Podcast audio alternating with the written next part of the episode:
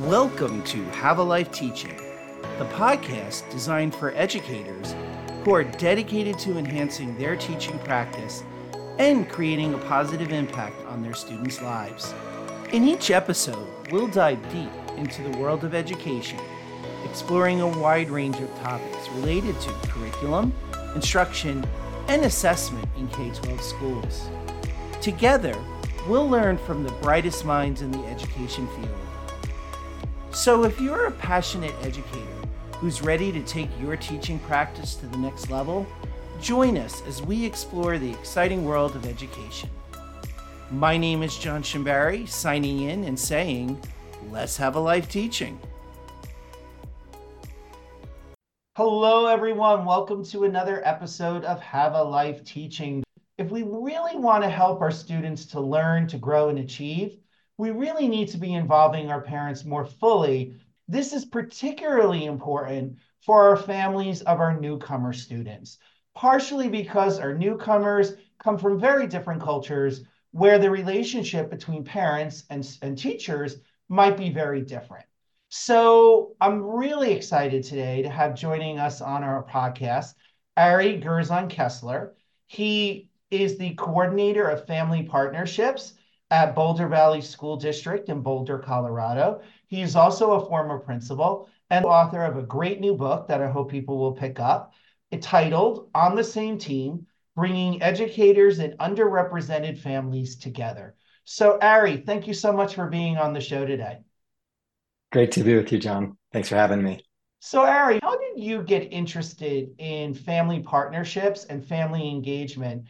Yeah, so I started out, John, as a teacher. I had been a journalist and oral historian early in my career, um, but my four grandparents are all immigrants, and I really saw education as this pathway to social justice and opportunity. And I'd always loved working with kids. So after spending 16 years as a teacher and then as a principal, I was ready to work with multiple schools and really see what it was like to create systemic transformation. And I also looked back on my principal years, and some of the most rewarding work was deepening the partnership with families and entering a school that was in turnaround status.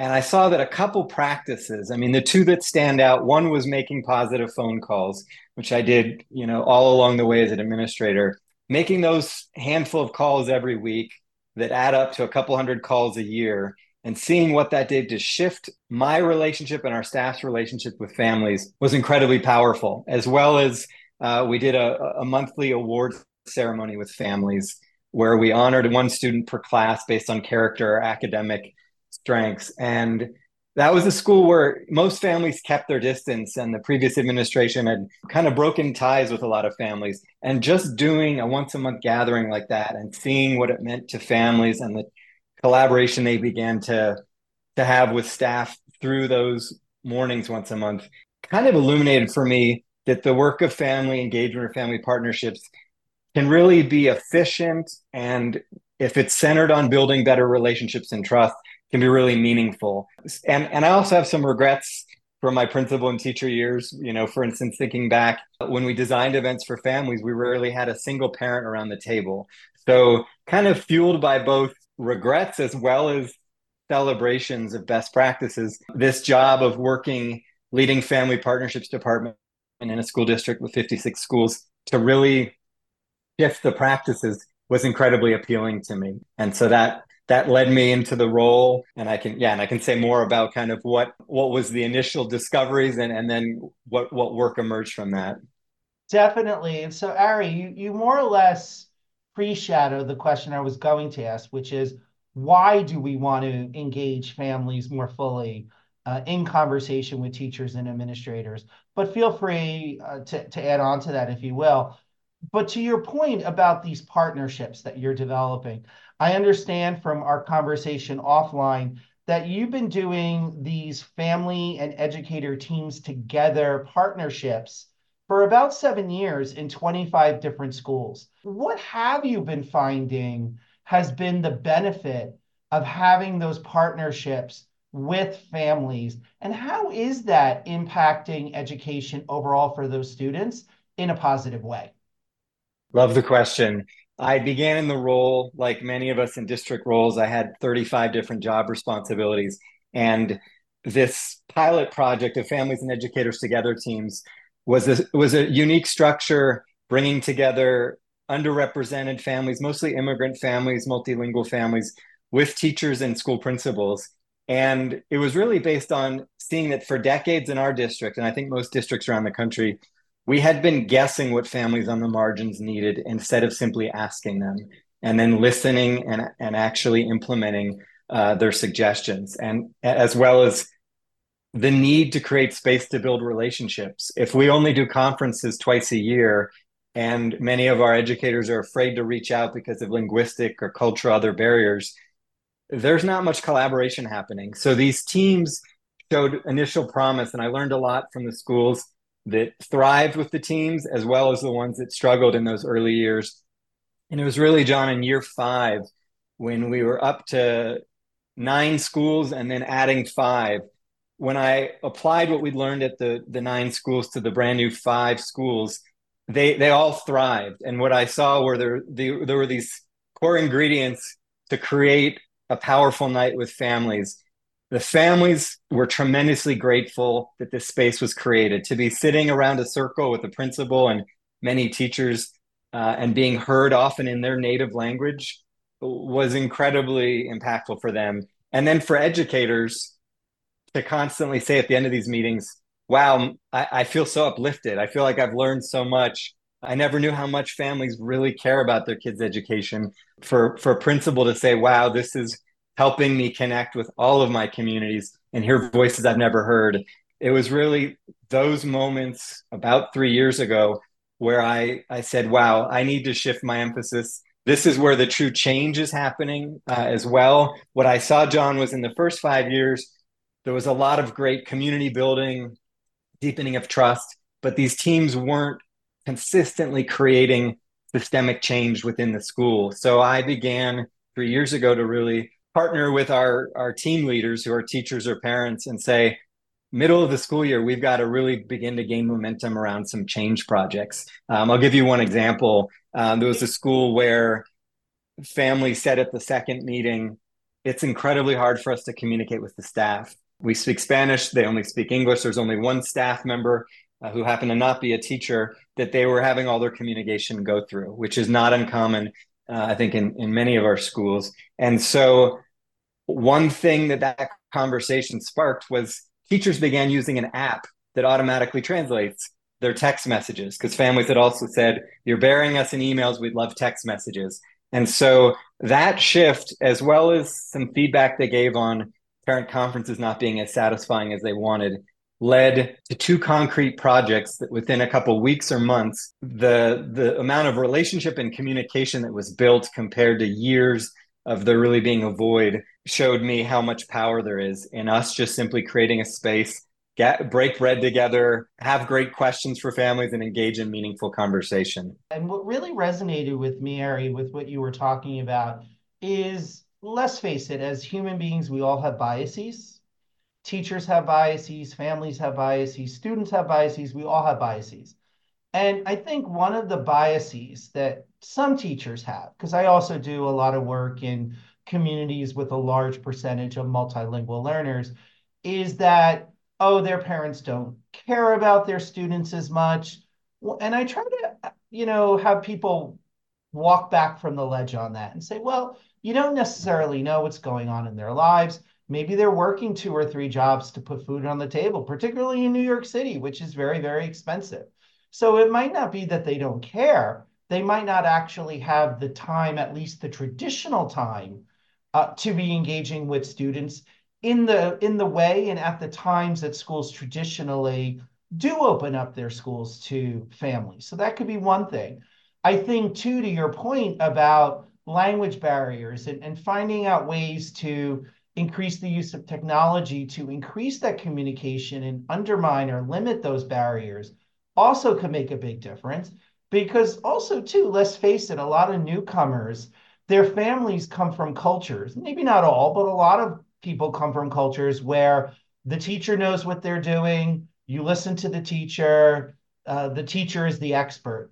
When in reality, we do want parents engaging more with teachers because, as you said, the teachers were also learning things about the students they were teaching by engaging with their families. With all that in mind, I loved hearing how texting in uh, in one's native language is improving conversation and how these teams really brought that need to the surface. You were also mentioning another need that folks had, and you were suggesting that some families felt that the parent teacher conferences could be run a little differently. Could you talk a little bit about what you uncovered there?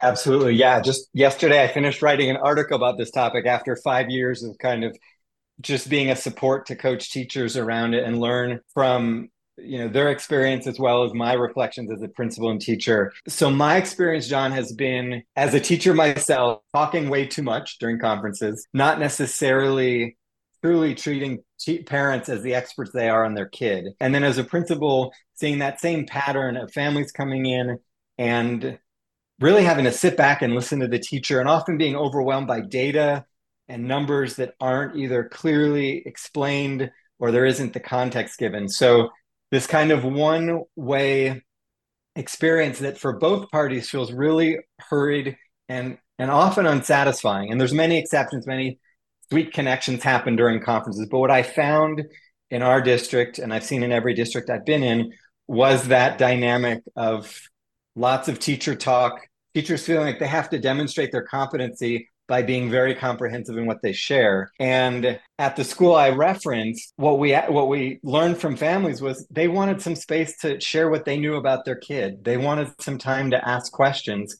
And one of the ahas that emerged for teachers was, wow, we could simply send home a piece of paper with a single question of what would you most like to get out of our conferences? And that could inform and and lead to differentiation in in each conference. So at at that school and several schools, the, the major shifts we did was give more time to families that use an interpreter because we discovered that was a major inequity leading to that rushed feel when your 20 minutes are really 10 minutes with the interpreter helping out. So bolstering the time. And then I did a 20 minute professional learning training for staff on how do we make it more relationship centered and culturally responsive some very obvious as well as just best practice tips.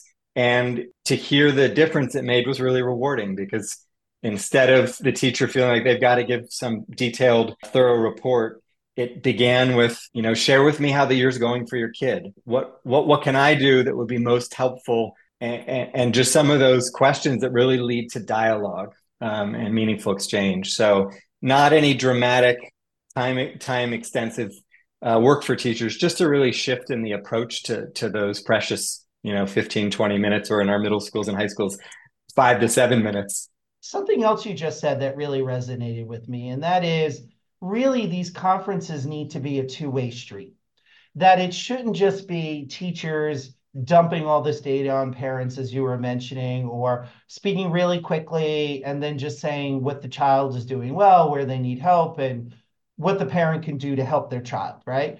But having that opportunity for the parent to share what they know about their child. So again, making it a dialogue between the parties. So to that end, you were talking about ways that some of your client districts have done that to provide that space for translators, to provide that space for parents to be talking more about their children to teachers. What are some other ways you would recommend for educators to be bringing families in to the conversation about their child's learning, especially schools that might have a large multilingual or and or newcomer population, but might not necessarily have access to these formal teaming processes that that you're working through and on. Yeah, great question. And I and I do see these teams and creating this space being purposeful but i know it takes time to to build those so i'd say you know some of the work i've been doing is knowing how to identify some really high leverage practices. So to your question i think you know a few stand out. Positive phone calls texts emails postcards to build that relationship where families see the teacher as warm and welcoming and realize oh i don't need to keep my distance. They want to engage with me. And recognizing that for many teachers as much as they might like to do that, there's so many demands on their time. So I, what I've found and encouraged a lot of our school leaders to do is end a staff meeting once a month, 15 minutes early. Encourage the staff to go make three, four, five calls. It bears so many different fruits. So that aspect of positive communication, or even some of our FET teams have illuminated, particularly at the middle and high school level, parents saying, Hey, I don't want to discover my kids struggling in March or April.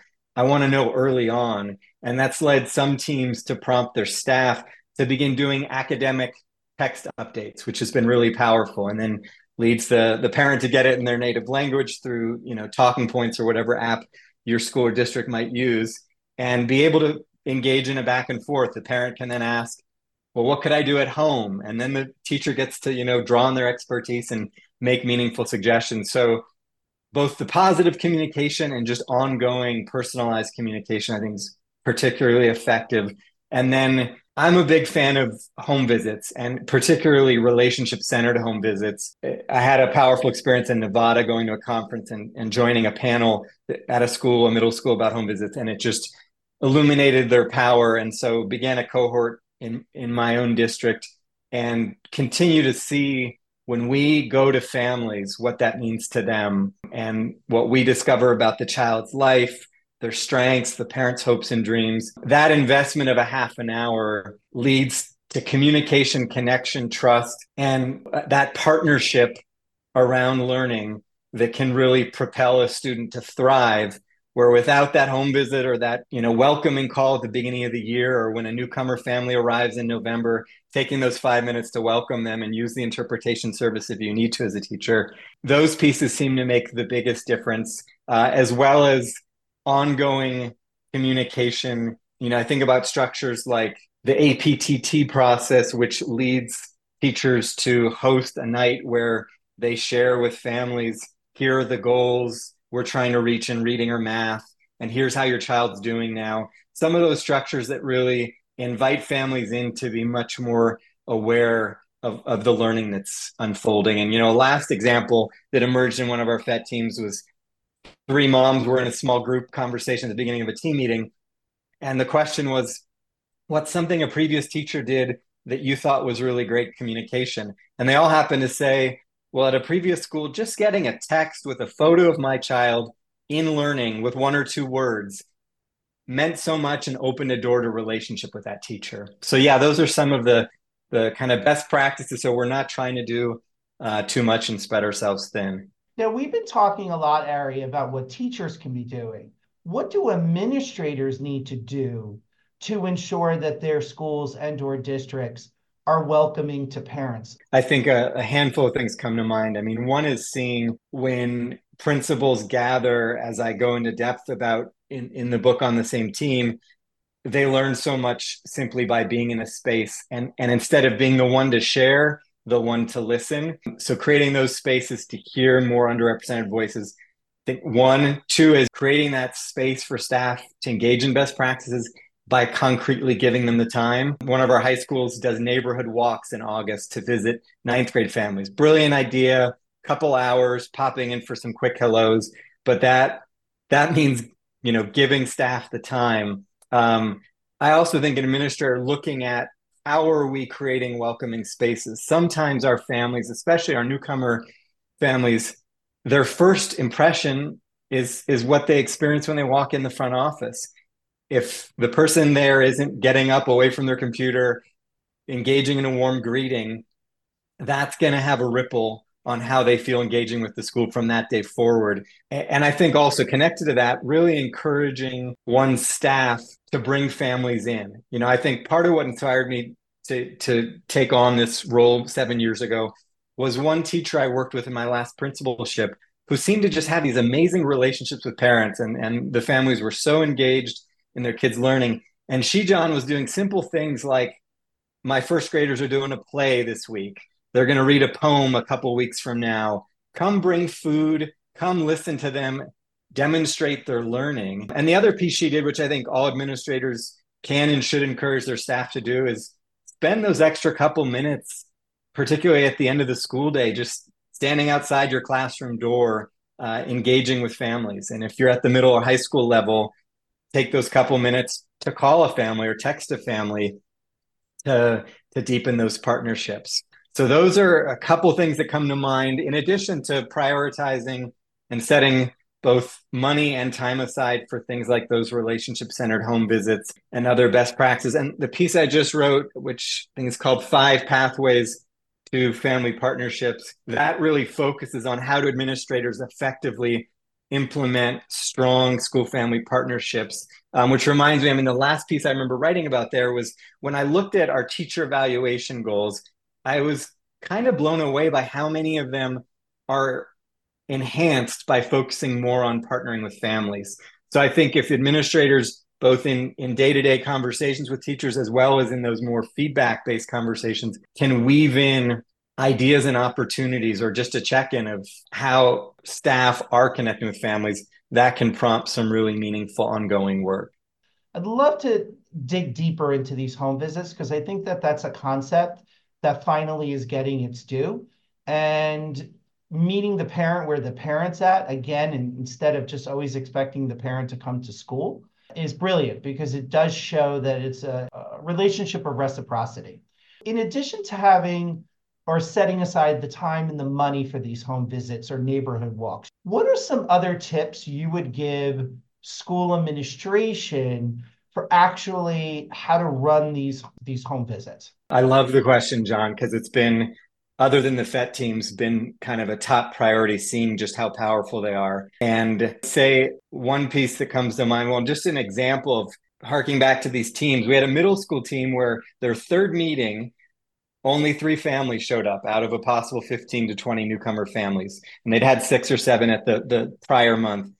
And we said, why did we get fewer parents? And, and part of it was, well, they don't know the staff yet. They don't trust us. They don't have a connection.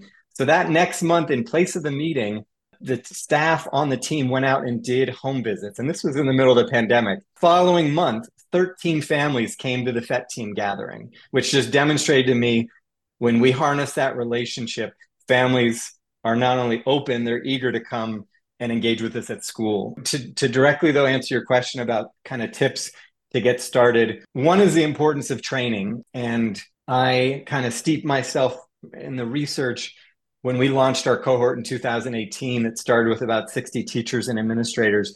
So engaging in and to me there were three core parts of the training. One was the why the power of home visits then getting into the logistics and nitty gritty of the you know the key parts of an effective home visit.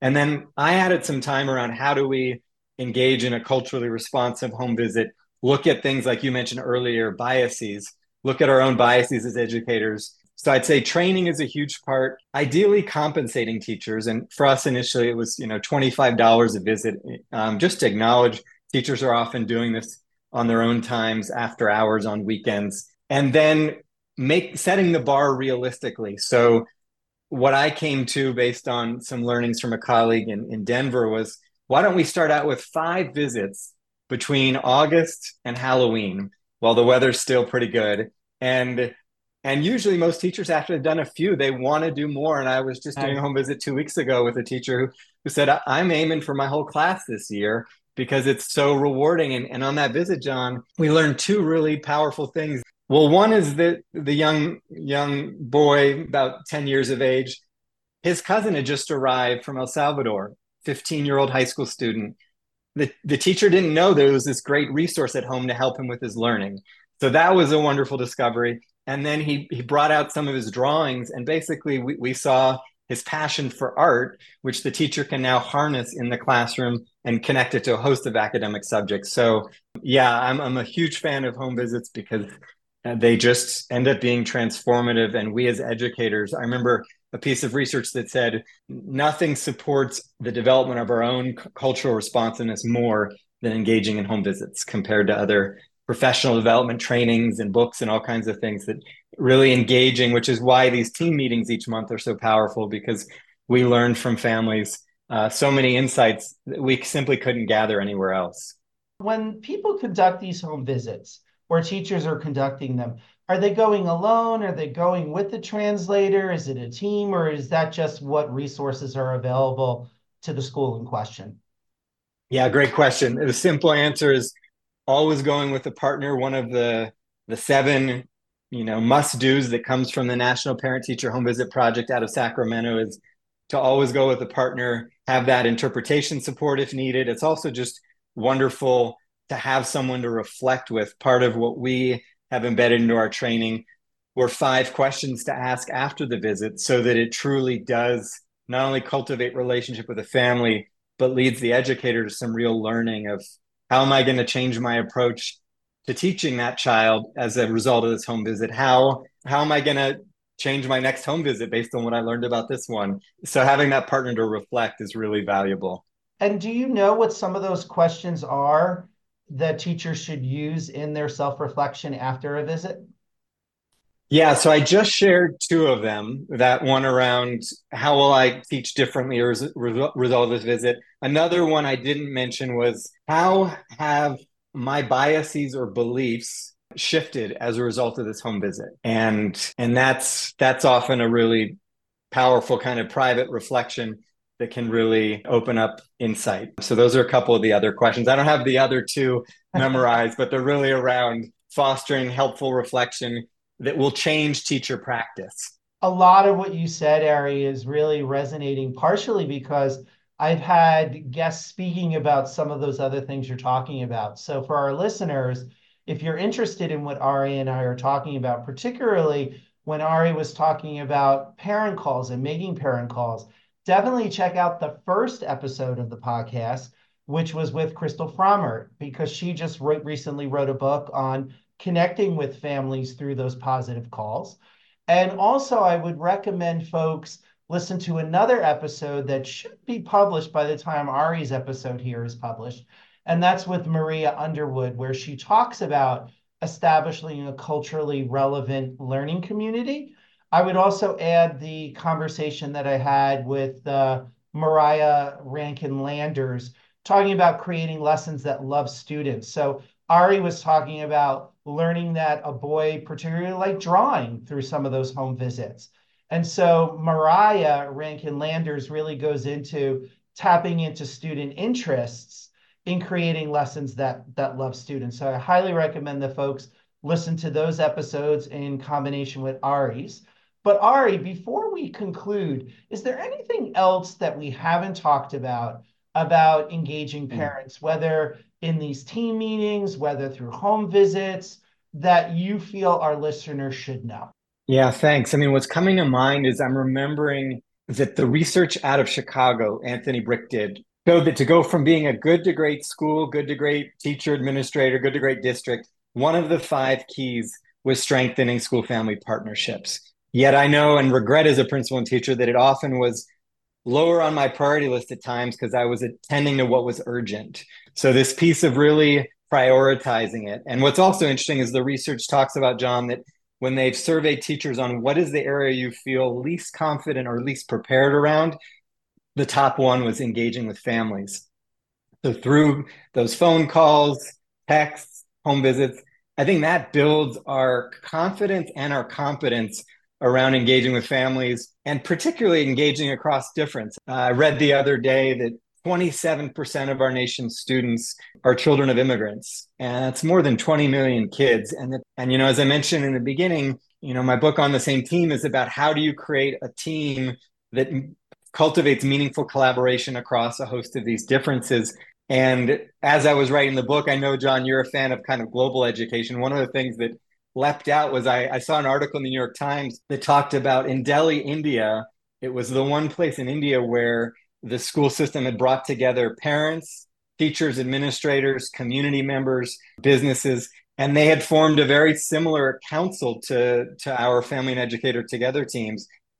And Delhi had the highest growth in academic achievement. So it's not just that this is that these partnerships lead teachers to want to stay in the profession longer and have all kinds of other rewards.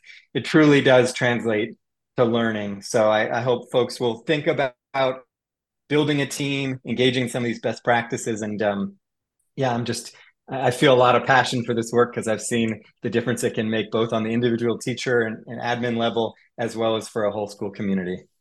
So now, Ari, in addition to your book on the same team, which I will link to in the show notes, where else can people find out more about you and your work? Yeah, so a great way to connect with me um, is on LinkedIn. And I've, over the last, I'd say five, six years, published about 10 articles on both family partnerships, some on social emotional learning and how do we truly honor the whole child. And so short articles of mine um, are easy to find on ASCD, uh, educational leadership, other places. If you just Google my name, Ari Gerzon Kessler, and articles, a number of those pieces of writing will will pop up. And I'm happy if someone reaches out on LinkedIn. It's a five second thing to send someone an article. So happy to happy to share that way too. Thank you so much, Ari, for your time today. This conversation has been very informative. So thank you. Thank you. It was a real pleasure, John. I appreciate the opportunity. Thank you for listening today. I hope you got some great tips that you can bring back into your teaching. Remember, have a life teaching without sacrificing your own. Also, don't forget to subscribe and be well.